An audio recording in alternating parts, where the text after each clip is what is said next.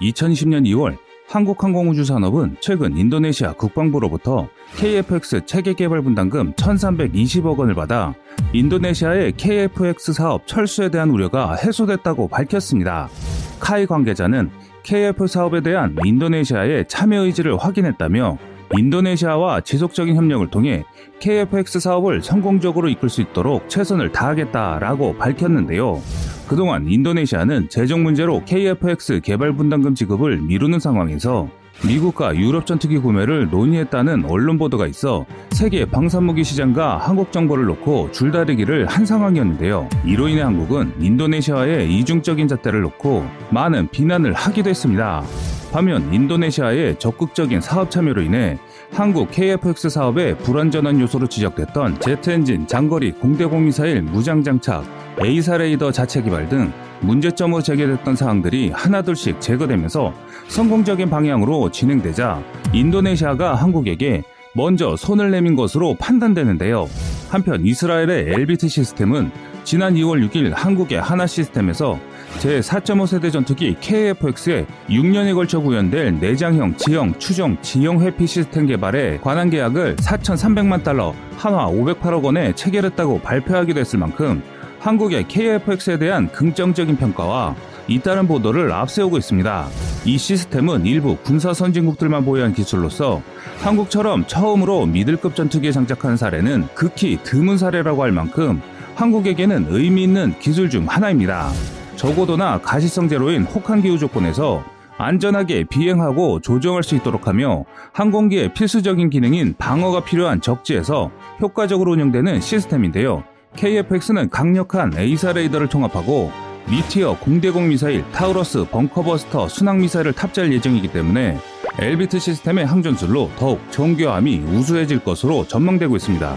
이 업체는 항전술이 전 세계적으로 유명하기 때문에 KFX의 성능이 더욱 기대되는 부분이기도 합니다.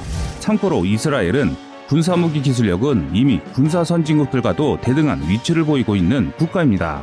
또한 첨단의 최신의 기술을 다량 보유하고 있어서 한국의 KFX가 이스라엘 방산업체에서 그 우수성을 입증받았다는 것은 그만큼 KFX가 뛰어난 전투기가 된다는 것을 방증하는 것과 마찬가지입니다.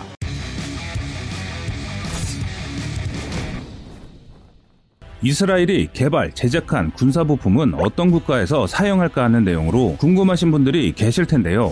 이스라엘이 개발한 방산무기 시스템은 미, 영, 연합군뿐만 아니라 감시, 정찰용으로도 사용하는 무인항공기 등 현재 대표적인 시스템들이 많은 상황입니다. 헌터와 파이오니어도 이스라엘이 생산한 기종으로서 잘 알려졌는데요.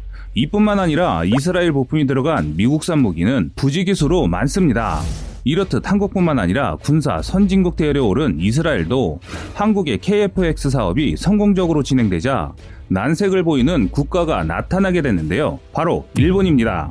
현재 일본이 추진 중인 차세대 전투기 F3 개발이 난항을 겪고 있기 때문에 한국과는 반대로 많은 고민에 쌓이기 시작한 것이죠. 일본의 기술력이 아무리 높아도 피할 수 없는 문제가 있습니다. 2015년 3월 일본의 방위성이 2028년 이후에 배치를 목표로 순 국산 스텔스 전투기의 개발을 스타트한다는 보도가 있었습니다. 그 건에 대해서 방위성 항공망료강부 공보부에 따르면 개발할 방침을 정한 사실은 없다. 개발할 방침을 정하고 있지 않기 때문에 현 시점에서는 F3라고 하는 명칭도 정해져 있지 않다. 라고 밝혔을 정도입니다. 이 말은 F3 개발에 대한 획기적인 진척 상황이었고 차세대 전투기에 대한 확실한 기술력 확보가 되지 않는 이상 일본에서 순수 국산의 스텔스 전투기를 개발하는 것은 어렵다고 판단했기 때문이죠. 한마디로 일본은 차세대 스텔스 전투기 개발 기술을 가지고 있지 않다는 것입니다. 2010년 방위성은 i3 fighter라는 장래형 전투기 컨셉을 공표하고 그 개발비는 5천에서 8천억 엔이 상정되어 있었습니다.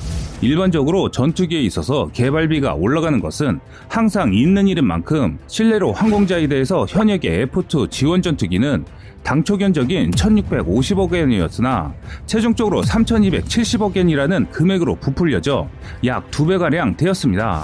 이는 장내 개발하는 일본의 차세대 전투기의 경우도 마찬가지일 것입니다. 그래서 일본 정부도 애초에 계획한 금액보다 2배 정도 높은 1조 5천억엔, 하나 17조 원 정도로 생각하고 있는데요. 과거 일본이 개발한 F2와 비교하여도 현재 개발 중인 F3는 상당한 고가로 편성되어 있기 때문에 최소 2배에서 3배까지도 관련 전문가들은 내다보고 있는 상황입니다. 일본의 차세대 전투기는 스텔스 성능의 기체와 엔진, 고도의 항공 제어 시스템, 그리고 항전기기를 총합하는 소프트웨어 등 장내 전투기에 필요한 모든 기술을 개발하기 위한 전투기입니다. 그런데 현실적으로 일본의 F3는 실질적으로 일본의 독자 기술력으로는 완성하기 힘든 사업입니다. 그래서 일본은 독자 기술보다는 한국의 사례를 거울 삼아 최대한 국산화로 진행하되 어려운 기술은 다른 나라와 합작하는 형태로 방향을 바꾸고 있습니다.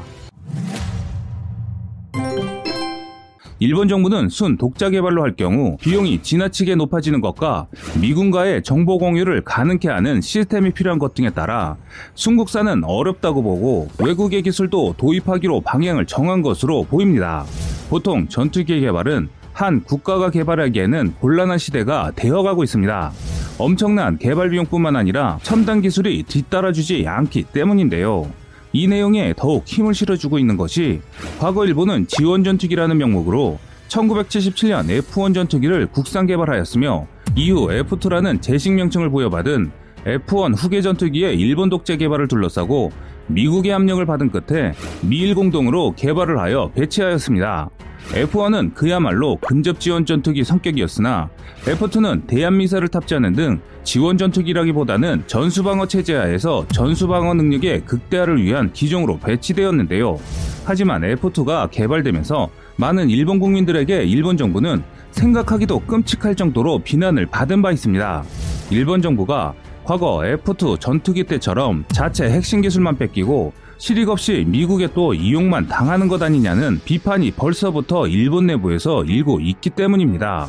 니혼게이자이 신문의 보도에 따르면 일본 정부는 미국과의 방위 협력을 고려하여 합동 방어 훈련의 수와 내용이 확대됨에 따라 F3 전투기 개발 사업을 미국 기업과 함께 할 것으로 보이며 영국 BAE 시스템과 미국 록히드 마틴사를 파트너로 놓고 고민하고 있다라고 보도하고 있습니다. 일본 정부는 대부분 개발 비용을 일본이 되는 대신 이번엔 F2 개발 때처럼 미국 측의 핵심 기술을 뺏기지 않을 심산이라고 합니다. 늘 미국의 보조를 잘 맞춰 미국의 푸들이란 별칭까지 붙었던 일본 정부가 스텔스기 국산화에 이렇게 적극적인 이유는 1980년대 말 미국 부시 행정부 때 F2 개발 사업 당시 미국으로부터 핵심 기술만 뺏기고 국산화에 실패했다는 비난을 면치 못한 과거가 있기 때문인데요.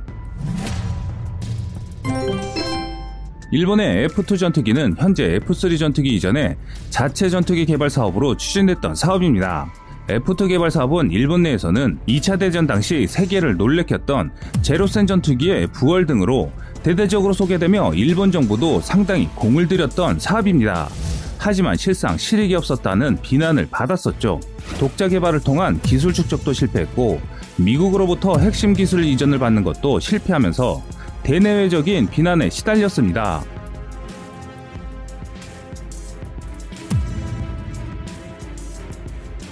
지금까지 세상의 모든 군사무기를 얘기하는 꺼리투브였습니다. 시청해주셔서 감사합니다. 구독과 좋아요, 알람 설정은 좋은 영상을 만드는데 많은 힘이 됩니다.